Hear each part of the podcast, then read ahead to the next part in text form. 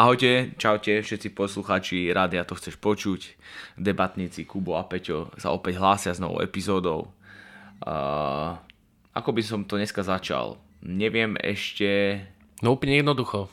Uh, na kanáli To chceš vidieť, z našej produkcie To chceš Production, už vyšlo druhé video s Martinom Edomilanom, takže šup šup na YouTube, pozrieť, subscribe, pozrite aj prvé video s Mirom Kľačanským, Dneska sa ma pýtal jeden zamestnanec z inej krajiny, to čo za flašku predal za tých 26 tisíc eur? Vrajem, no, Miško, to takú nemáte u vás v krajine. Takže rozumel tomu, hej? No tomu... nie, som ich už naučil po slovensky, takže... Aha. Takže... Uh, ako sa hovorí, už začíname byť známi aj za hranicami. Hej, takže, takže vidíte to. Uh, postupne cez Ukrajinu až do celého sveta. Sice neviem, koľko obyvateľstva svetového by nám rozumelo. To je jedno, to je jedno, to už debata. keby viem povedať Francúzsko, Ukrajina, no, no kade, tade po svete nás počúvajú ľudia. takto, tak, takto to máš zmerkované, hej? Že... Presne tak, presne tak. A to sú aj subscribery na YouTube, hej? To hneď viem, kto tam Ko, bol. Koľko slov rozumejú podľa, podľa teba z toho, čo To hovorím. je úplne jedno. Už máme nejakých subscriberov aj zahraničných, nie sú to len eh, slovenskí, takže mm, ide to hore, hej. Proste, ako sa hovorí, dobývame svet krok po kroku. uh, áno, rozšírili sme trošku, snažíme sa teda rozšíriť našu produkciu s tým, že budeme vám prinášať teda, už sme to asi aj povedali, ale ja to ešte raz opakujem, že budeme vám teda prinášať rozhovor s zaujímavými ľuďmi na pravidelnej báze, Zatiaľ sme teda vyprodukovali dva rozhovory, na kanáli to chceš vidieť na YouTube a ja rozhodne odporúčam to pozrieť. Ty tiež? No, lebo to chceš vidieť. Lebo to chceš jednoznačne vidieť. Ako všetko zastrešujeme pod, e, nechcem, neviem, či to mám povedať značkou, ale pod názvom to chceš production. Samozrejme stále sa len zdokonalujeme, akože ešte je tam veľa detailov, ktoré treba vyladiť. No Snažíme sa to robiť najlepšie ako vieme a uvidíme, čo čas ukáže. Máme, máme veľa e, projektov, rôznych veľa, no projektov, rôznych nápadov, ktoré by sme radi zrealizovali, ale e, všetko chce čas, ako sa hovorí. A dúfam, čas že, a peniaze. Čas a peniaze a dúfam, že teda bude, bude to lepšie a lepšie a že sa vás nazbiera postupne nejaký, nejaké to množstvo, aby sme, aby sme dostávali teda aj pravidelný feedback, možno uh, nejakú spätnú väzbu, prípadne na hosti, ktorý, prípadne nejaké otázky na hosti, ktorých budeme mať a podobne. Späť ale k dnešnej epizóde, uh, asi by som už viacej nepreťahoval veci ohľadom to chceš production, teda to chceš vidieť. Uh, naša epizóda dneska, no o kom to bude? Ideme to nejako naťahovať, aby že, lebo zase si to môžu, môže niekto vyčítať, alebo diváci si to môžu vyčítať z uh, názvu. Dneska sme sa rozhodli urobiť uh, veľmi špecifického človeka, ktorého som ja obrovským fanúšikom, pretože mám rád motorizmus, mám rád auta a budeme sa dneska baviť o Enzovi Ferrari a o, asi aj, môžeme to zhrnúť asi aj o kompletne značke Ferrari, či skôr budeme tak keď sa budeme baviť o Enzovi Ferrari, tak sa budeme musieť baviť aj o Ferrari, takže vôbec by som to nejako neškatulkoval, o čom konkrétne sa ideme, či ideme e, rozoberať do detailu Ferrari ale keď som ja na tým dneska rozmýšľal, nikoho podľa mňa nezaujíma rozoberať, hm, teda nikoho, možno nejakého úplného automobilového nadšenca zaujíma úplne Ferrari do detailu toto a hento a tam taký klukový riadel a hen takú, ten taký šrob. Ja skôr uh, by som e, vám chcel priniesť nejaké fakty, nejaké zaujímavosti uh, z tohto prostredia, čo pobaví hlavne aj laickú verejnosť, nie nejakých, eh, nejakých autičkarov, ako sa hovorí. Takže dneska nebudeme hovoriť o 12, o 12 valcovom motore vo Ferrari Enzo, ani hej, že ako to Ako, ak to chceš či, ľuďom povedať, tak im to či, povedz. Že, či, či tam tankuješ 100 oktan, alebo že, či, to, či to poťahne na 95-ke. No, ak to budeš chcieť povedať, tak to povedz, ale viem, že v mojom okolí uh, zo pár ľudí rozlišujú auta podľa farieb, nie podľa značky, takže... Jasné, no celkovo jeho životný príbeh je veľmi zaujímavý, pretože vybudoval niečo také ako je Ferrari, tak akože ako značka Ferrari, čo je dneska i symbolom športového motorizmu nejakým spôsobom a symbolom prestíže, luxusu, bohatstva, krásy, hej, červená farba proste, čierny kvoj na žltom podklade, Scuderia Ferrari, pretekársky klub, ktorý má dlhoročnú tradíciu, či už sa bavíme o Le Mans, alebo sa bavíme o Formuli 1 a podobne. Vlastne Enzo Ferrari bol úplne obyčajný chlap, ktorý mal len mal veľké sny a tak asi myslím si, že každý úspešný príbeh začína. Že máš veľké sny. Na začiatku boli len sny a chtíč ich zrealizovať. Takže, takže asi tak. Enzo Anselmo Giuseppe Maria Ferrari. Tak bolo jeho celé meno. Narodil sa v roku 1898 v talianskej Modene. Jeho, už jeho narodenie bolo dramatické, keďže bola silná búrka, jeho otec nemohol nahlásiť narodenie syna na úrade. Urobil tak až o dva dní neskôr, čo je dôvod, prečo je ako dátum narodenia zapísané 20. február 1898. Zajímavý príchod na svet, čo povieš? Na ten, teda, na akože... ten rok sa ani nečudujem, takže vôbec ma to neprekvapuje, ani to so mňou nejako nehybe. Takže sa asi narodil doma, asi tam bola nejaká porodná baba. Sa, bav, sa bavíme o 19. Uh, áno, o 19. storočí. Ako, áno, koniec 19. Ešte teraz, ale že 19. sa narodíš a, budeš mať uvedený o dva, o dva dní. Teraz sme v 21. Dve storočia sa bavíme dozadu. Ty kokos som vôbec rád, že to stihli do dvoch dní, som myslel, že až o mesiac. akože trošku, trošku to tam akože asi skomplikovalo to počasie, takže aj preto to bolo také krkolomné. Ale tento, ten, tento fakt má, má veľký význam a budem, budem, ešte ho raz spomeniem dneska, že v podstate sa jeho narodenie bolo, bolo ohlásené, ohlásené až o dva dní neskôr. Keď mal Enzo 10 rokov, videl istého Feli, Felicia Nazara vyhrať okruh v Boloni, čo ho priviedlo v túžbe stať sa automobilovým pretekárom.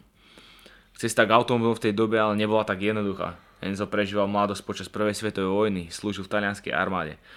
Jeho otec a starší brat Alfredo práve v tom čase zomreli na epidémiu chrípky, ktorá, ktorou, ktorou sa neskôr nakazil aj on sám, čo sa napokon stalo dôvodom na jeho vystúpenie z armády. Zachránila táto bežne smrteľná chrípka Enzovi život? Je to veľmi pravdepodobné, nemôžno však tvrdiť, že, že by si Enzo tento dar vážil a, ži, a ďalší život a v ďalšom živote si teda dával pozor, skôr naopak. Ja mňa teraz tak napadla taká vec, že vieš, že teraz je prvá svetová vojna zúri, teda ten začiatok 20. storočia, tie automobily sú tu s nami nie až tak zase, až tak z historického hľadiska až tak dlho, hej. Akože prvý, prvý, prvý automobil, myslím, že Daimler Benz, čo je vlastne predchodca Mercedesu. No a No už v podstate počas tej prvej svetovej vojny už boli teda nejaké preteky a ja neviem, že ja som raz pozeral, inak som si stiahol film Ferrari, to bolo z talianskej produkcie a bol tam akože malý Enzo na nejakej káre, ak sa púšťal proste nejakým dole, ako v nejakom, v tej modene pravdepodobne nejakým takým, nie že takým spádom, ako takým hradným, Áno. Vieš, takže proste na kare, čiže už ako vtedy, ako keby vtedy vedel, že teda, že OK, že on už teda videl toho, ako 10 ročne videl toho Nazara vyhrať, tak už vtedy tam bolo tak zobrazené, že teda on mal túžbu pretekať. Hej, že... Tak počkaj, keby si mňa zachytil, keď som bol, chodil ku Starke, tak tam bol tiež taký kopec a mali sme, urobili sme si karičku a s ním sme sa púšťali. A malo to aj brzdy? Uh, nie, nemalo to brzdy. A končilo to na v križovatke, takže uh, bol to adrenalín, bol to dole kopcom, vtedy sme mohli umřiť, sa hovorí, ale pretekár nie som. Ani som nechcel byť pretekár. No na tej križovatke, tam sa mohlo veľa čo zle. Ale tieto karičky, to bolo asi, to bolo asi za ľubom každého malého chalana. Že som, ja som mal rád takéto veci, hej, že... No ale v tomto, vieš, vieš, viete si predstaviť, že v 20. storočí proste tie auta vôbec ešte neboli na pomaly žiadnej úrovni. Napadá taká prístup, historka, že že ono hovorí sa o tom, že ako sú elektromobily dneska z toho technologického hľadiska brutálne výhodné, no ale malo kto vie, že napríklad taký Ferdinand Porsche najskôr chcel robiť elektromobily. Ale vtedy to ešte bolo v plienkach a preto pres, na spalovaky. No a na spalovacie motory teda. No a dnes asi môžeme povedať, že dobre, že presedol na tie spalovacie motory, pretože Porsche je tiež ikonickou značkou. No a No a práve preto aj hovorím, že, že, ten, že ten vývoj tých automobilov je v podstate, my môžeme históriu nejakých automobilov datovať na možno 120 rokov, 130. Hej, čo z nejakého historického hľadiska nie je nejaká extrémna doba. Hej, predtým však boli iba koče, povozy, hej, kavalérie a neviem čo a kde sú dneska tie automobily, hej, že v podstate že sme, kde sa ten svet v tomto posunul. Takisto si pamätám, že keď prišiel Ford so svojím prvým vozidlom, bol to Ford T, neviem, či som to už nehovoril náhodou raz, ale ja to zopakujem, lebo nie som si istý, tak e, na to, aby auto plynulo prešlo zákrutu, tak potrebuje diferenciál, aby mu, neprespe, aby mu nepreš, neprešmikovali kolesa, pretože logicky vnútorná strana kolies na, v, v zákrute opíše menšiu drahu ako vonkajšia. Čiže treba nejakým spôsobom tam tie otáčky, to, to, to, keď som chodil na vysokú, tak sme mali že definícia diferenciálu a neznašal docent, ktoré sme toho, že umožňuje rozdielne otáčky kolies na, obi, na obidvoch kolesách. Prečo? Ne, ne, nemal to rád. A čo bolo správne? Bohač, ako to bolo? Neviem, normálne, ale, ale umožňuje rozdielne otáčky. Differak v podstate zabezpečuje to, že, ti pre, že, že tá vonkajšia strana kolies má, vy, má, rovnaké, má vyrovnané otáčky s vnútornou. Hej? A, a práve to, to T, ten Ford T, uh, nemal diferák a tam prišli na to, že proste mu to prešmikovalo, hej, že no išiel do zakruty a Takže proste no, iba to, to som... ja, keď idem na jednom kruhači v Martine, tak to mne sa a to, stane. A to som, to som tým chcel povedať, že v podstate tam vieme, že asi aké, aké sú, ako, ako ako, aký bol pomalý vývoj tých vozidel a to ma tak napadá, že teraz ok, že už niekedy ne, na, na začiatku cez prvú svetovú vojnu boli nejaké preteky, hej, a ešte povie nevedeli ani čo sú, čo sú tí feraky a podobné zlepšováky. Dneska už je všetko elektronicky riadené a nie, nie, to, nie to ešte, že by to ani nemalo. Hej, takže ten, ten posun je obrovský a už vtedy prišiel chlapec, ktorý mal urobiť časom revolúciu v pretekaní. Enzo, Enzová rodina pracovala v tesárskom priemysle, ale ako podnik skrachoval, začal si mladý Ferrari hľadať prácu v automobilovom priemysle. Sen stať sa pretekom bol, bol ale príliš silný na to, aby sa ho vzdal. Najprv sa uchádzal o dobrovoľníckú prácu spoločnosti Fiat, ale neúspešne. Neskôr sa k nej síce svojím spôsobom vrátil, ale ako mladý muž si nakoniec našiel prácu u milánskeho výrobcu aut CMN, čo znamená Construzioni Meccaniche Nazionali, kde bol testovacím pilotom. Neskôr ho povýšili na pretekára a prvýkrát debutoval na pretekoch Parma Poggio di Berceto, kde skončil štvrtý. Na súťažnom premiéru to vôbec nebolo zlé, čo povieš? Tak neviem, aké boli podmienky a ak mal uh, Enzo Ferrari dar nejakým spôsobom riadiť auto, tak uh, sa mu to asi podarilo vyhrať, uh, teda vyhrať, skončiť na štvrtom, na štvrtom mieste. Ale ja ti nesk- e, ne, nejdem ťa skúšať nič opraviť ani oponovať. E, určite e, to, to videnie tých pretekov o, alebo toho, mm, že sa k tým, tomu automobilu dostal skrz tie preteky, ale ešte prvý, pr- ešte skôr ako preteky sa dostal k automobilom skrz oca, nie tak priamo k automobilom, ale ako si teraz na začiatku povedal, tak otec bol tesar, ale robil aj v rámci kovov ale po domácky. A tam eh, prvýkrát Enzovi ukazoval, ak sa z, uh, bože, zvarajú, ako sa zlievajú kovy a tak ďalej a tak ďalej. Tak ten, takú tú manufaktúru, alebo teda manufaktúru, takú tú steels, hej, neviem povedať úplne po slovensky, bože, prácu s kovom, hej. No a tam, tam mu vštepil, že vraj do hlavy, že tu, ktorým smerom sa potom akože neskôr posunie ohľadom, ohľadom e, vývoja tých aut. A takto to prakticky funguje dnes aj, e, dnes aj vo Ferrari. Takže ten jeden tiež z tých prvých, e, z prvých počinov mu dal aj otec. Sice tesár pracujúci s drevom, ale naučil ho robiť s kovom. Zaujímavé. To je, to je určite dobré všepenie pre mladého chalana. No a možno ho teda nejakým spôsobom aj motivoval.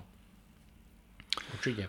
Prelom v jeho pretekárskej kariére prišiel až v roku 1920 e, kedy sa pridal do týmu Alfa Romeo ako jazdec a čakal ho úspešné razenie k čoraz prestížnejším pretekom. 1920, viac ako 100 rokov dozadu.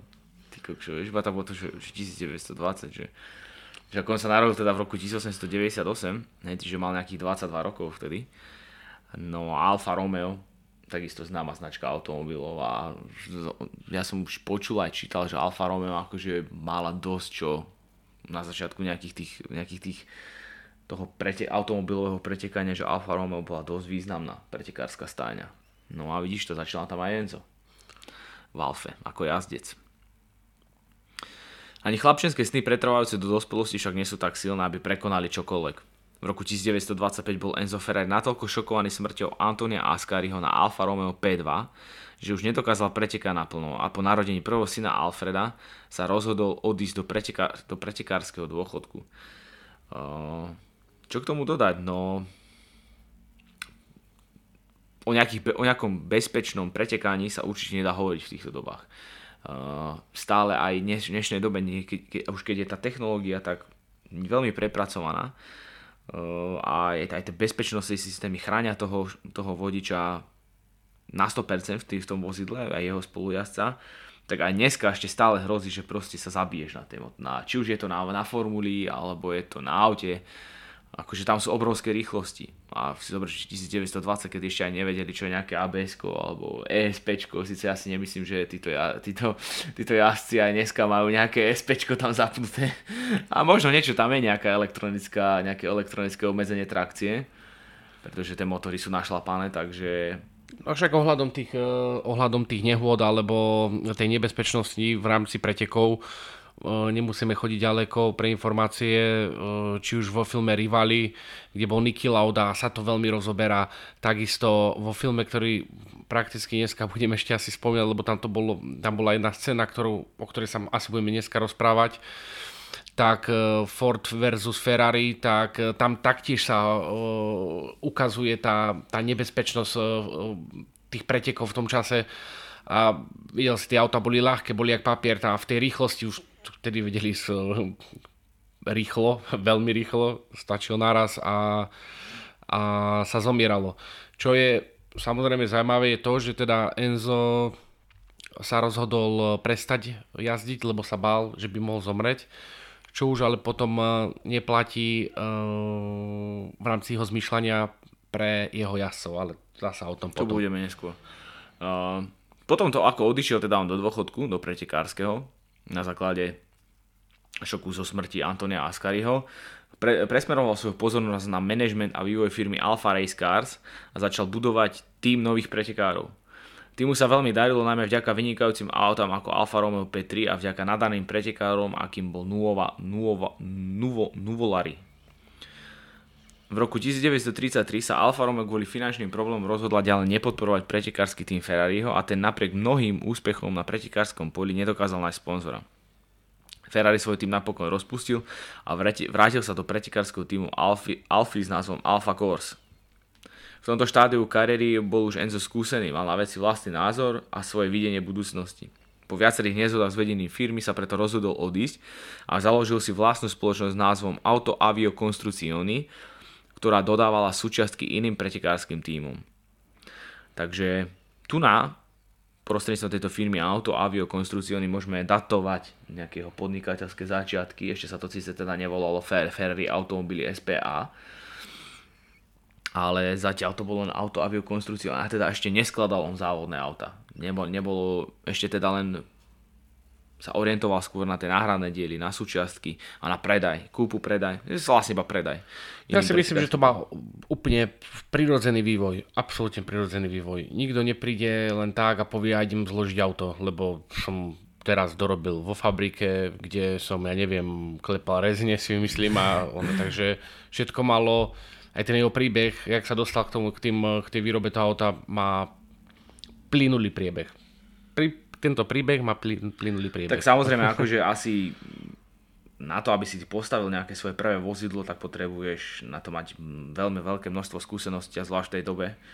Tam musíš ovládať viaceré veci, akože ja si myslím, že on stále, akože on ako pretekár on sa rozumel, on vedel, že ako to funguje, ako funguje ten motor, ako, ako, na čo sú tam nejaké rozvody, rozumel možno karburátoru, rozumel viacerým veciam, rozumel brzdám. Otázka je, či to bol, či to bol schopný skonštruovať, hej, či to bol schopný navrhnúť.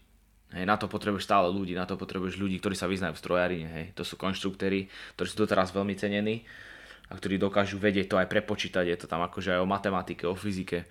Uh, nie je to úplne jednoduché. Nie je to žiadna, teda, nie je to žiadna sranda vyvinúť nejaký motor. A Samozrejme teda najskôr teda môžeme asi považovať, že za tie súčiastky vyrábal nejaké hriadele, kľúkové hriadele povedzme. Možno brzdy nejaké, možno. možno brzdy. Asi určite brzdy. A Áno, ako, až ako haviče. To, to, to, až to, haviče to, to, to, si dobre, vieš čo, benzíňaky nemajú moc haviče. To je jedno, ale on bol prekopník žhavičov, určite. Vtedy, ešte, vtedy, vtedy to bolo všetko na benzín, vtedy, akože to bolo olej a benzín a smrad benzínu. Ako keď eh, dneska okolo teba prejde Škodovica 105 alebo 120 tak, a... Tak potom klimatizáciu, určite. Klimatizáciu. A dvojzónovú myslíš? Uh, jedno, iba jedno. Aha. Doma.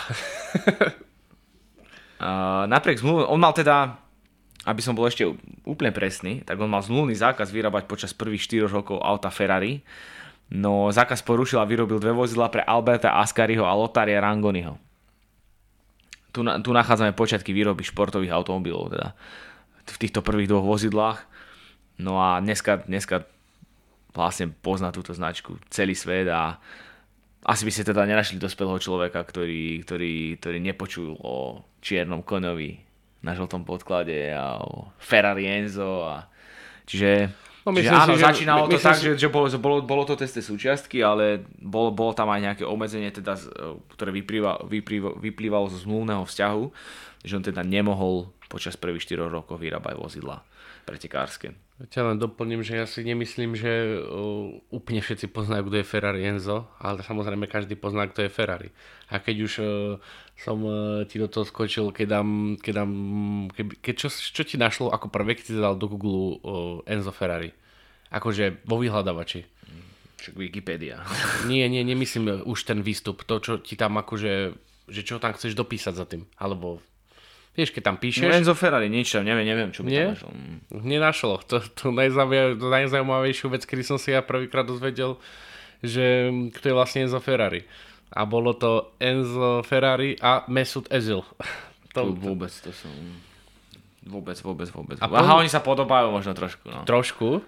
Tak uh, Enzo Ferrari v mladom veku a Mesut Özil, kto uh, nevie, kde je Mesut Özil, naturali, naturalizovaný uh, Nemec, hrajúci fotbal z tureckého pôvodu ako Semir Gerka s takými veľkými, veľkými očami, tak možno by sme to mohli pridať na Instagram aj to, že ako sa títo dvaja ľudia extrémne podobajú, ale podľa mňa extrémne. Teda každý v inom čase, ale v podobnom veku. Takže ale to, to ma vôbec nenapadlo, víš, to je zaujímavé, ale keď teraz na tým tak rozmýšľam, tak hej, je tam nejaká podobnosť, hej, by také Nejaká? Je tam obrovská podobnosť. Normálne, že ja keby mu ja keby to bol normálne Mesut Ezil a on bol Ferrari Enzo. Musí, musíme napísať Mesutovi, že Mesut Bohača, ty kokos, vidíš tam tú podobnosť, si na to hrdý? Ako, ako to vnímaš? Ako to vnímaš, že máš takúto podobnosť uh, s Enzom? No a vieš čo, no ja neviem, ja sa sústredím skôr na to kopanie do lopty, no. Keď priznám sa, už neviem, čo robí Mesut Özil, kde hrá, ale vôbec ma to Naposledy, keď som ho ja vnímal, tak hral za Arsenal, ale neviem, či tam ešte stále je. To nie. No, možno má niekto zase opravy, ako to bolo minulé, ako to bolo minulé s Franceskom Totim, keď som vehementne tvrdil, že hral za AC Milano. ale ja čo si pamätám, myslím, že akože hral naposledy za Arsenal, ale neviem, úprimne neviem, či tam ešte stále pôsobí. Rovnako ako mnohí úspešní podnikateľe, aj Ferrari mal svojich neprávnikov. Tí, e, tí jeho boli ale odhodlanejšie, dokonca mu zničili továreň. Preto bol nútený sa presťahovať do Maranela, kde sa rozhodol prvýkrát vyrábať auta nesúce jeho vlastné priezvisko a v roku 1947 založil firmu s názvom Ferrari SPA. No, si predstav, že ti niekto v tých rokoch zničí továreň. Akože, že to musí byť, ako to musí mať na teba aké nervy. No, tak e, to boli asi také roky. A ešte si k tomu v Taliansku, fú, mi to príde zase také, také prirodzené. tak už asi vtedy bola mafia. Už tu som sa, ja samozrejme no, o, o mafii nič nedočítal, ale verím tomu, že bola minimálne povedať, ťažko, zapletená. Ťažko povedať, že či to tohto treba ťahať mafiu, asi skôr myslím, že tam bolo nejaká také, také že tam boli boje v rámci, v rámci toho pretekania, v rámci toho tých inovácií a bolo to v podstate také, ako by som to povedal, neviem, neviem ma teraz to slovo napadnúť, ale že boli to také vnútorné boje v rámci toho priemyslu. Hej. Že nemyslím okay. si, že do tohto bola nejakým spôsobom mafia zapletená, aj keď môže byť, aj Kosa, Kosa Nostra, neviem, že či vtedy, vtedy bola asi, asi iba Kosa Nostra. Ešte neexistovala Drangeta, alebo možno nejaké počiatky, alebo Kamora. Ale Kosa Nostra už bola. Kosa Nostra už bola, však ona vznikla tam korene Kosa Nostry sú do 19. storočia, ak nie aj skôr, na Sicílii. Po vytvorení nového pretekárskeho týmu sa odhodlal prekonať dominujú, dominujúce uh, Alfa Romeo, čo sa mu napokon aj podarilo. Milník nastal v roku 1950, kedy sa jeho firma zapila do nového svetového šampionátu Formula 1 a stala sa tak jedinou firmou, ktorá sa súčasne pretikala Formula, Formuli 1 od ich založenia až do dnes. Ja by som ešte povedal, že to Maranello je také ikonické pre Ferrari. Maranello, tam je aj múzeum Maranello, alebo Modene je múzeum. Myslím, že Maranelle, Maranelle je múzeum Ferrari, kde sú akože vystavené všetky tie aj historické kúsky musím povedať, že veľmi cenné, veľmi, veľmi cenné, pretože sú kúsky, ktorých bolo možno vyrobených 60 kusov a z tých 60 kusov každé jedno pretekalo. Viem, že jedno také Ferrari je, ale neviem jeho názov a jeden ten kus, neviem, či sa nedráž, nevydrážil na londýnskej burze za 35 miliónov dolárov. Ferrari, to je zo 66. roku. Ferrari 250 GTO. Najdrahšie to. auto na svete. Však je to ono. Tak to A, bude a, ty, a, a práve tohto kusu, um, Neviem, či sa dražilo na londýnskej burze. ale na niek- na, viem, že za 35 miliónov dolárov sa jedno, sa, sa toto, sa, ale myslím, že to je 250 GTO Nie je to 250 GTO. a, vie, a bolo vyrobené 66 kusov, myslím. A z tých 66 A zo kusov, 62. mám toto poznačené. no a z tých 66 6 kusov každé jedno pretekalo. Takže keď, si, keď už teda si kúpiš to, G- to 250 GTOčko, tak vieš, že niekedy proste pretekal. že možno ho pilotoval nejaký slávny pilot. No a k tej Formuli 1 to je tiež také, že udržať sa tam od roku 1950 do roku 2022, čo je 72 rokov, ak správne počítam, tak to je akože tiež počin. Tak v, A udržať hlavne krok a hlavne znamenať v tej F jednotke to, čo znamená Ferrari doteraz. Hej. Akože, Tak, to je eh, ikonický tým. En- Enzo mal výhodu, že založil, založil Ferrari e, vlastne 3 roky predtým, než vznikla Formula 1, o ktorej sme samozrejme mali tiež podcast, teda nie konkrétne o Formule 1, ale o... No, vypadlo mi, spo, pri, pripomeň mi. Uh, bože. Neviem, ako sme mali podcast. Uh, Eskelton. Ek, Eccleston. Bernie Eccleston. Bernie Eccleston. Tak, eh, ale tam som nechcel zabočiť, to znamená, môže, by, môže byť rád, že to až 3 roky na, eh, po ňom založili, lebo by nemal takéto prvenstvo, že od roku 1950 sa zúčastňuje všetkých eh, všetkých eh, veľkých cien Formuly 1. Každý, každý rok sa teda f- eh, Ferrari prihlási. A, a zasa musím povedať, že ja sa vôbec tomu nečudujem, že udržať krok. Podľa mňa tá firma má nastavené to, že ona nemusí udržovať krok. Ona udáva krok, hej. A druhý s ňou musia držať krok. Jasné, teraz to už vidí, že hej, Mercedes a ja neviem teraz, kto je prvý a hen taký, hen taký, už akože dobiehajú, už vedia urobiť e, e, minulý rok e, Ferrari v, na veľkej cene neurobilo nič, tento rok zasa do, doniesli zasa niečo lepšie, už zasa sú niekde inde. Takže tým som chcel len povedať, že oni podľa mňa boli tí, čo udávali ten krok a druhí sa ich museli držať. A to je veľká pravda si myslím. To si, to si teraz veľmi dobre zhrnul. Dneska to už asi tak nie je. Dneska je ten konštruktorský boj. Fú, dneska to už je úplne inde. Ale áno, uh, určite Ferrari udávalo dlho trend. A snažilo sa každý, každý sa snažil uh, niečo od nich odkúkať a priniesť to do svojho monopostu. No a ja na, na tej F1, na, akože, čo, čo ťa prvé napadne, keď ti niekto povie Ferrari ako na F1 na form, vo formuli? No Michal Schumacher. Mne. Ja, presne tak. A ešte k tomu napadne Marlboro. Pretože vtedy ešte mo- sa mohlo používať e, ako reklamné pred, ako reklama, teda mohla vstupovať do reklamy tabakové výrobky, dneska už je to zakázané. Myslím, že aj West bola, bola bola, neviem, či Navi Williams nemal nejakého Nie, Mercedes mal West. alebo, alebo, alebo Mercedes mal West. Dneska sa to už nemôže. No a ďalšia vec, Le Mans. Jednoznačne, jednoznačná dominancia na Le Mans a o tom je aj film. Ford Presne tak. versus, Ford versus Ferrari. Veľmi dobrý film nakoniec, uh, na konci dňa. No a chceme to trošku približiť. Však e, dostaneme sa, myslím si, k tomu už, keď už, či chceš podať kúsok z toho a potom ten zvyšok? Lebo mm. ešte tam je jedna vec, ktorú treba, čo je bolo v tom filme. Teda neviem, čo ty chceš, si chcel povedať. No ja, ja, ja som len chcel povedať ohľadom toho, že ten film vlastne hovorí o tej dominancii, ktorú, ktorú Ferrari malo, to bolo koncom 60 rokov, ale Mano oni tam proste vyhrali 6-7 krát po sebe, či koľko mali, mali špičkového pilota, ktorý, ktorý, ktorý bol neporaziteľný, teda mal mienku neporaziteľného, no a bol nejaký pán Shelby a on to chcel zmeniť. Shelby. Carroll Shelby a on to chcel zmeniť. Dobre, ale tak mm, môžeme to povedať. Nie, on, on to nechcel zmeniť, Carol Shelby chcel to zmeniť Ford, Henry Ford, konkrétne Henry Ford II. Uh, mu poradili, že proste musí zavodiť a musí vyhrávať, ak chce predávať auta, uh, čo oni vlastne v Amerike ešte vtedy nechápali, ale Ferrari tomu samozrejme chápalo, vlastne na tom bol postavený ich biznis plán, hej. Teda nebol postavený biznis plán, ich biznis plán bol postavený Enzo na zavodení. No len zavodenie stojí peniaze. Tak proste tie peniaze musíš zarobiť. A ako ich zarobíš? Tak ich zarobíš tak, že začneš predávať autá širokej verejnosti. Uh, ale priorita bolo zasa to zavodenie.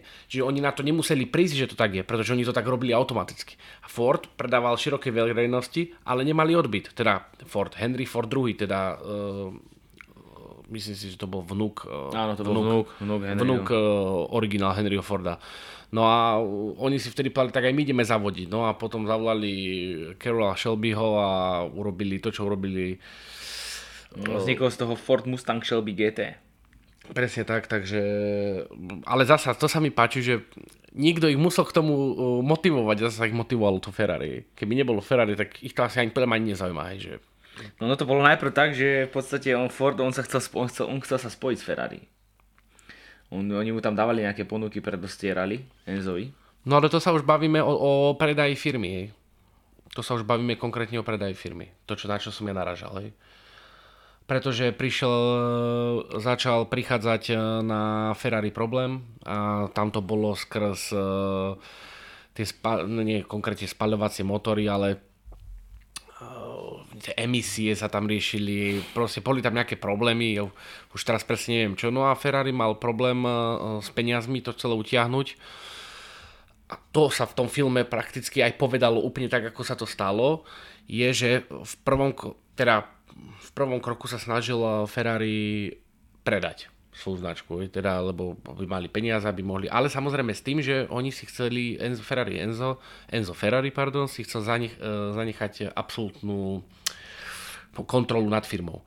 No takže presne v tom čase, keď bol ten Le Mans, tak riešili, eh, riešil, riešili vlastne, že by Ford vlastne kúpil uh, Ferrari No a že by teda by to uh, Enzo Ferrari riadil, ale, ale oni nechceli, aby to riadil Enzo Ferrari, ale už boli nejakým spôsobom dohodnutí, no a na konci dňa im dal ponuku Fiat. Fiat. A tá, v tom filme to je pekne ukázané, treba si ho pozrieť. Fiat im dal ponuku a odkúpil 50% podiel uh, firmy Ferrari a nechal Enzovi Ferrari uh, absolútny, když to vypadajú mi tie slova, absolútnu kontrolu nad firmou. A to bolo aj v tom filme takto ukázané. Aj takto aj bolo. Mm, dobre, to bolo trošku také okienko do filmu. No ja by som sa ešte vrátil, že po mnohých pretekárskych úspechoch prišla 12. maja 1957 obrovská tragédia. Čoraz vyššia, vyššia rýchlosť aut, zlé cesty a neexistujúca ochrana divákov sa stali osudnými pre pretekára, pre pretekára Alfonza de Portago, jeho spolujúca Edmunda Nelsona a 9 divákov, z ktorých z ktorých bolo 5 detí. Na okruhu Mile Miglia v rýchlosti 250 km za hodinu zlyhala de Portagovi pneumatika narazil do davu divákov. Enzo Ferrari spolu s výrobcom pneumatik čelili obvineniu z zabitia, avšak v roku 1961 boli obvinení, obvinení zbavení.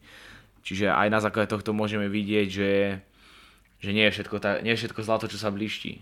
akože, že aj, aj on mal aj, cez, aj, značka, aj cesta značky Ferrari bola trnistá a ťažká, či už, či už to bolo v súvislosti aj s takýmto niečím, alebo to bolo v súvislosti s tým, čo Peťo rozpomínal, s tými emisiami, s bezpečnosťou. Uh, musel teda ne, urobiť nejaký ústupok. On, to sa teda, on sa teda nechcel moc s nikým spájať, ale nemal na výber. No. Presne tak. Enzo Ferrari sa vyznačoval svojim autoritatívnym štýlom vedenia. Známa je tiež jeho taktika vyprovokovať jazdcov k tomu, aby medzi sebou superili v rámci týmu. Vytváraním psychologického nátlaku na jazdcov v nich podporoval rivalitu a veril, že práve ona je cestou k úspechu. Od jazdcov očakával, že pôjdu za hranice svojich možností a využijú maximum svojich schopností, čo znamenalo, že sa nebudú bať rizika. V skutočnosti boli rizika tej doby priveľké a nenechali na seba dlho čakať. To je presne o tom, že tie autá síce boli našlapané, mali tam motoriska, hej, tie motory zďaleka nemali ani taký výkon, čo dokážeš dneska urobiť z toľkých válcov a z takého litrového objemu. Eh, ale aj tak už na tú dobu 300 koní, keď malo auto, tak to bolo čosi, hej. To bolo akože, to boli stroje. To teda boli. Hej, takže jednoznačne, ale neboli tie elektron, o nejakej elektronike, o nejakom elektronickom ovládaní trakcie, alebo brzdení, alebo možno nejakého pohybu volantu, ktorý, ktorý takisto umožňuje menej otočení ako za normálnych, ako za normálnych okolností.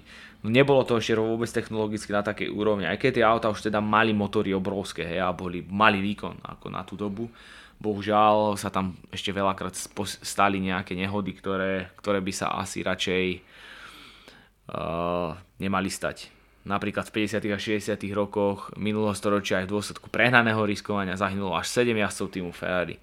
Po umrtí dvoch jazdcov, s ktorým mal Ferrari blízky vzťah, sa od svojich jazd, jazdcov skôr dištancoval, nevytváral si s nimi žiaden vzťah. To je také zaujímavé, vidíš to, že si vytvoríš vzťah proste s niekým, hej, riešiš s ním to auto, skúšaš, testuješ a teraz proste sa zabije, vieš.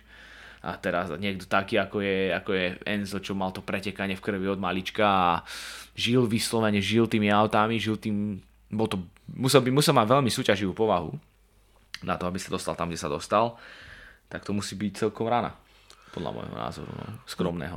No, tak rána to pre ňoho bola, ale presne to je to, čo som vlastne naznačil na začiatku. Vedel som, že sa k tomu dostaneme a to, a to je to, že on sám zanechal pretekanie kvôli tomu, že sa bál smrti a tých svojich vlastne jazdcov tlačil tak povediať v tom čase na smrť. Nie samozrejme doslovne, ale tak keď niekoho tlačíš a ešte v takých podmienkách, no tak ho tak tlačíš troška a mu pomáhaš tej smrti. A potom si ešte dokonca aj prekvapený, že ti niekto nami zomre. No, Čo, je... Čím si mi to tam smrdí, no, takže, takže to, toľko som chcel ja povedať. Môže byť. Ferrari tiež zastával názor, že úspech patrí rovnako jazdcovi ako aj autu, ktoré ho k víťazstvu priviedlo. Jeho dlhodobý priateľ Carlo Benzi povedal, že ako v jeho prítomnosti Ferrari dokonca tvrdil, že auta boli dôvodom akéhokoľvek úspechu týmu Ferrari. Pretekár mal teda podľa Ferrariho zohrávať až vedľajšiu úlohu. No ja určite nie som až taký odborník na pretekanie motori- v rámci motorizmu, ale ja si myslím, že určite to, samozrejme ten motor a vyladenie toho auta tam zohráva obrovskú úlohu, ale keď to auto nevieš ovládať, tak proste môžeš ísť asi tak, vieš, aj s tým autom, vieš kde, do určitého telesného otvoru. No presne tak. Takže aj to možno čiastočne hovorí o Enzovej ťažkej povahe. Ono sa, ono veľa, veľa ľudí, aj veľa dokumentaristov a veľa rôznych, e, čo sa zaujímajú o Enza Ferrariho, prípadne písalo o ňom články, tak tvrdilo, že, jeho, že mal ťažkú povahu. Jeho aj, aj keď si pozrite na jeho výzor, tak vy, vyzerá proste aj na streková okuliare čierne a vyzerá ako taký tvrdý Talian, ktorý sa nevie ani usmiať. Hej. Ale myslí, myslí si, že práve toto bola významná črta osobnosti, ktorá mu tiež výrazným spôsobom to pomohla? dopomohla k čomu? Tomu úspechu, ktorý nakoniec dosiahol. Uh, ja si nemyslím, že to bolo plánované, alebo teda samozrejme nič nie plánované, ale uh, vie sa, že Enzo Ferrari trpel uh, klaustrofóbiou a, a o toho sa to podľa mňa všetko o, nejakým spôsobom odvíjalo podľa mňa toho správanie, čiže bol proste len klaustrofobik. Hovorí sa, hovorí sa, teda na dvoch, na dvoch článkoch som to čítal, takže to môžem považovať za fakt, či tri články musím čítať. Enzo Ferrari nikdy v živote nevstúpil do výťahu. Enzo Ferrari nikdy neletel v lietadle. A Enzo Ferrari nikdy nebol v Ríme. Hej. Vážne? To, to sú zaujímavé poznatky. Uh, tak uh, potom kalkulovať z toho, že či to tomu niečo dopomohlo, uh, Myslím si, že nie. Myslím si práve, že z toho, ako sa správal, tak vyťažil maximum a možno keď bol viacej otvorenejší ešte, tak možno by mohol dokázať ešte viacej. Ale to sú špekulácie, ako sa hovorí, po vojne každý generál. Ale možno tým, že bol taký utiahnutý, lebo bol fakt utiahnutý, on prakticky nevychádzal z Maranela, a z toho druhého chodil iba medzi Maranelom, tam mal vlastne aj domy v Maranelu a v MMM to druhé Modena. Modena tak on to ani nevychádzal. Na, na, preteky, na preteky chodil iba do uh, náš, nejaké špeciálne preteky, akože keď jazdilo Ferrari, samozrejme keď už bol starší, tak chodil iba na preteky v Taliansku a do Paríža. Raz, hej. Ale že to tam aj tak museli s autom a že on vôbec on bol úplne utiahnutý. A tým som chcel ale povedať, aby som sa nezakecal zbytočne, že tým, že bol utiahnutý, tak sa možno fokusoval na tú správnu vec a je tam, kde je aby som to točil z tej druhej stránky. S pribúdajúcim vekom sa, sa Ferrari čoraz menej vzdialoval od svojej továrne v Modene a zúčastňoval sa vyhrane pretekov na talianských okruhoch. Ferrari nerad poskytoval rozhovory médiám, žil skôr utiahnutý život v blízkosti svojich tovární v Modene a Maranole. S manželkou mali jedného syna, ktorého nazval Alfredo, po svojom otcovi a bratovi. Ten však trpel muskulárnou dystrofiou a v mladom veku zomrel. Druhého syna Piera mal s Milenkou. Keďže rozhod bol v tom čase v Taliansku ilegálny až do smrti svojej oficiálnej manželky mu osobstvo Piera nemohlo byť priznané. V súčasnosti je Piero viceprezidentom spoločnosti Ferrari s 10% podielom. Uh, málo kto vie, že na počesť toho Alfreda uh, bolo, vy, bol, bol, bol, uh, bolo vyvinuté aj auto, ktoré sa volá Ferrari Dino. No a Alfredo je asi nejaká, je asi Dino je nejaká skratka Áno. Alfredo. Áno. Je to skratka. Čiže uh, na, musel tak ako, bol, bol to jeho syn, takže ten vzťah sa asi o tom nemusíme ani baviť. No a na konci dňa teda existuje aj, aj, aj, aj automobil, ktorý, je, ktorý odkazuje teda na pamiatku Alfreda. Ferrari získal počas svojho života množstvo ocenení, ku ktorým sa po jeho smrti pridalo aj uvedenie do Medzinárodnej motoristickej siene slávy v roku 1994 a v roku 2000 bol uvedený do automobilovej siene slávy. Enzo Ferrari zomrel ako 90-ročný 14. augusta 1988 v Maranele, až k zverejneniu informácie o úmrti prišlo až o dva dní neskôr ako spomienka na oneskorené vyhlásenie jeho narodenia.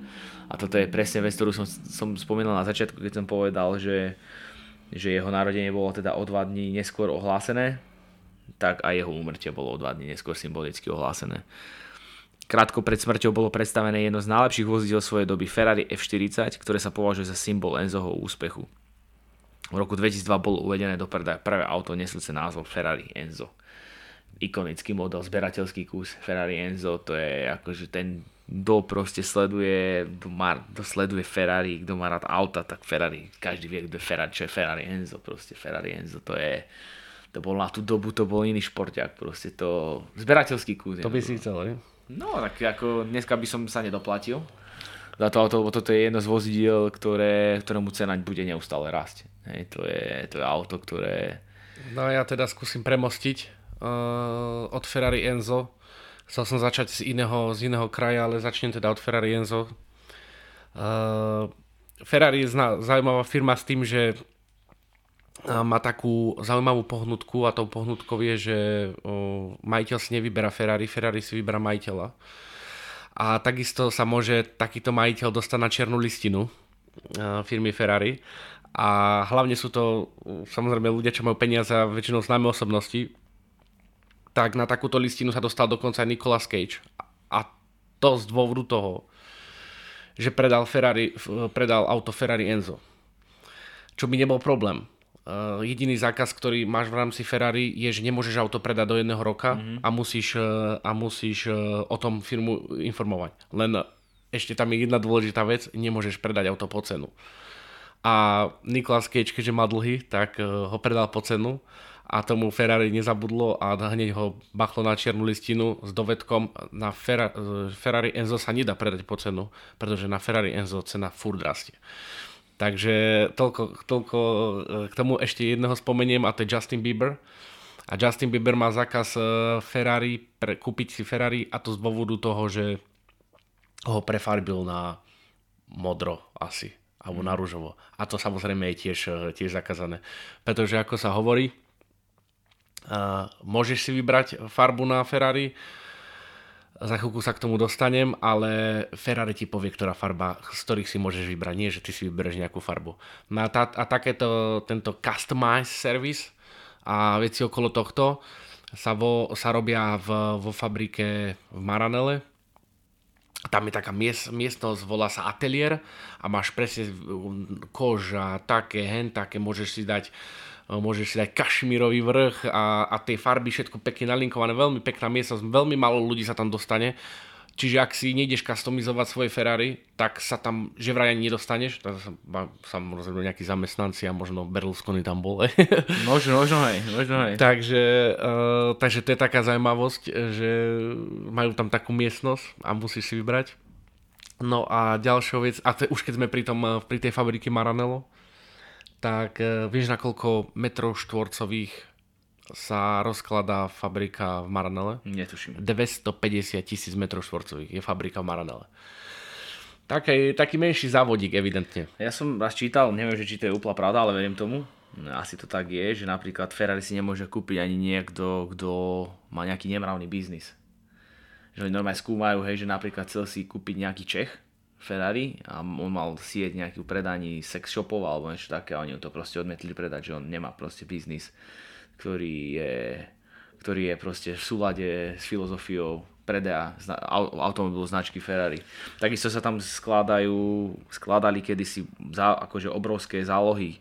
To Ferrari samozrejme trvá, kým ti ho vyrobia. Na, na to Ferrari môže čakať kľudne aj 3 roky. 2, 2 roky určite a na 8 valcový motor, neviem, či sa tam nedalo nejakých 20 tisíc eur si rovno musel zložiť a na 12 valcov, neviem, či je 36. Hej.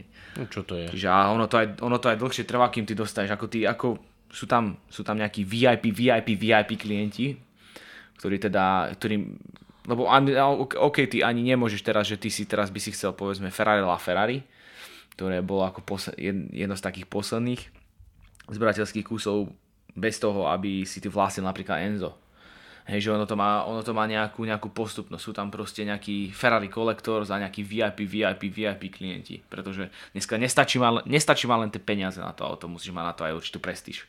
Pretože Ferrari je prestíž jednak, jednak musíš mať prestíž a presne ako vravíš, mus, musíš vlastne nejaké auta predtým. To znamená, to sa bavíme ale o kúpe priamo u Ferrari, hej, lebo môžeš si kúpiť Ferrari niekde inde, ale keď si ideš do Ferrari kúpiť auto, tak e, ešte kedy si to bolo, tak musíš vlastniť 5 iných Ferrari, aby si mal nejaké to lepšie Ferrari. Presne ako si povedal, to La Ferrari musel si vlastniť buď teraz Enzo a potom vyšli s okruhovým modelom Ferrari FXX, mm-hmm.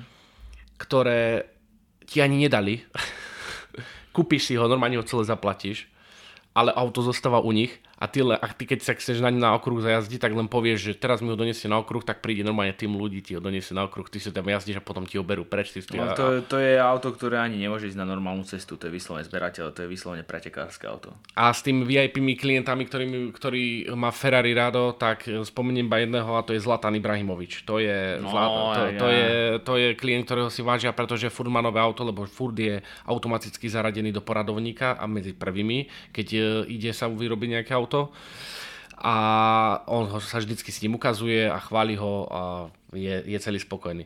Ale čo sme zabudli povedať, a nie že zabudli, tak ja som si to nechal nakoniec, aby som ti nejako extra to veľmi neskakal, tak je dôležité, že či, ako vznikol ten kôň na tej značky, tej Ferrari, lebo to je si myslím taká dosť posledná záležitosť. No daj. Tak uh, uh, ešte vlastne to logo bolo použité prvýkrát za prvej uh, svetovej vojny a použil, použil ho jeden letec najlepší pilot talianský v prvej svetovej vojne, ten pilot, bojový pilot, hej, volal sa Francesco Baraka a náskôr som si to tak len narýchlo, narýchlo pozrel také základné informácie, tak tento Fran- Francesco Baraka, čo bol top pilot, najlepší pilot talianskej armády, tak ho mal, ho mal tohto konia, ako sa povie, toho na, na, na nohách stoja, sta, stojúceho, alebo stajú, stojatého a tak ho mal eh, na, na lietadle na, na, namaľované, ale na bielom pozadí. A keď zomrel tento, tento Francesco Baraka, tak uh, jeho matka naštívila Enza Ferrari a povedala mu, že by to bola čest, keby uh, na svoju značku Ferrari mal, mal toto logo. A Enzo si vravil, že áno, môže byť perfektne. No a keď som si to hlbšie pozeral, tak to bolo tak, že tento pilot Francesco Baraka bojoval v, no proste bojoval a zostrelil v Nemecku jedného pilota nad Stuttgartom. A aby si nejako, a neviem, či to bol pre nejaký dôležitý, dôležitý okamih, ale Stuttgart je miest, e, miesto vlastne, kde je aj Porsche, hej? alebo teda kde, je fabrik, kde vzniklo Porsche. Mm-hmm. No a Stuttgart má v hlavnom znaku svojho mesta konia a on vlastne prebral, akože si chcel uctiť toho padlého, ktorého zabil, takže mhm. použije toho konia na svoje lietadlo a takto sa vlastne uh, dostalo, uh, dostal kôň na auta, na auta Ferrari. Čo by som nikdy v živote nepovedal. No, tak... dnes, dnes, je to, dnes, je, dnes je to ikonické logo. Takže, uh, takže asi toľko. Ešte mám určite milión 500 vecí, ale už si na všetko, na, na, všetko, na všetko si už nespomeniem. Ale myslím si, že to najdôležitejšie, čo som chcel povedať som povedal a ak by ma niečo, čo si napadlo, tak vám to poviem inokedy. Takže toto bol Enzo Ferrari podať debatníkov Kuba a Peťa. Áno, to sme my. To sme my dvaja. Uh, dúfam, že sa vám táto... Ja to musím niečo povedať, Daj. lebo to je dôležité. Že Ináč to je veľmi dôležitá vec. No som videl, že som zabudol. Tak uh, to sa hovorí, že okolo 30%, ale že to sú neoficiálne, neoficiálne čísla, okolo 30% zisku Ferrari robí merchandise. Merch. Môže byť. Chápeš? No, tričko, Kľúčenky si nakúpiš, trička, toto, toto, toto. tričko, Scuderia Ferrari. A 30%, to, okolo 30%, že to robí e, zisku Ferrari. To, to, to má akože dostať, už nemusíš ani auta predávať, už ti stačí len mikiny a trička predávať, aj už- také, že má keď, zarobené. keď, keď, už máš, keď už máš také meno ako Ferrari, tak rozhodne zarobené. Je toho, je toho, koľko máme čas, ešte teda poviem jednu vec, čo ma napadla, a to bolo na, fú, na prelome 2011-2010, kedy uh, Ferrari nevedelo, ktorým smerom sa posunúť. A to sme ináč vôbec nepovedali, že uh, Ferrari nemá len športové auta, ale v roku 2011 uh, začalo chápať, že ľudia a vývoj, rozmýšľanie ľudí v rámci aut sa menia a prišli s, so svojou prvou štvorkolkou Ferrari FF. A podľa všetkých hrali bank a podľa všetkým hrali bank a že by sa im to nemuselo vyplatiť, ale evidentne sa im to vyplatilo. Áno, To... Čiže keby ste chceli auto Ferrari do snehu, lebo tak ho aj prezentovali, tak je to Ferrari FF. No a potom ešte bol Ferrari GTC4 Lusso a to bol ešte nástupca FFK a to bolo krásne Ferrari, akože normálne št- štvormiestne Až to som sa, štvormiestne som a štvorkovka, hej, ako mal, mal to 12 valcový motor, ako je normálny výkon, hej. To, Cez, no veľa. Išlo maximálku malo 330 km za hodinu. akože Ferrari nesklamalo, čo sa týka výkonu, ale áno, majú, už ro- robili teda aj štvorkovky, pochopili to správne. A poslednú vec musím povedať, lebo a to sa pekne tým završí. Ale poslednú. A to je, eh, čo raz, prezen- čo raz povedal nahlas eh, Enzo Ferrari, ale potom sa to samozrejme eh, zmenilo, tak Enzo Ferrari raz povedal, ale tak bolo to dávno, že ten, kto rieši aerodynamiku auta, nevie vyrábať silné motory. Zaujímavý, zaujímavý poznatok, aj keď ten súčiniteľ odporu vzduchu je veľmi dôležitý. To samozrejme povedal vtedy a pravda je, že eh, model, myslím si, tuším, že to je to Ferrari Enzo konkrétne, je jedno z naj- najaerodynamickejších aut zo všetkých, takže eh, oni už potom samozrejme po Ferrari pochopili, že je dôležitá aerodynamika, ale viem si predstaviť, jak taký pán v Taliansku, vie, vie, tam niekto no. tam kontroluje tie, v tých eh, tuneloch, vieš, vzduchových či akýchto turbinových, ale že no, to oni musia robiť, lebo nevedia motory vyrábať. Aerodynamické Silné. treny, no.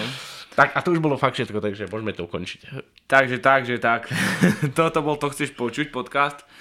Uh, uvidíme, či tak budeme volať navždy. Či to budeme propomenovať, to chceš vidieť, to chceš počuť. Pracujeme s rôznymi variantami, uvidíme.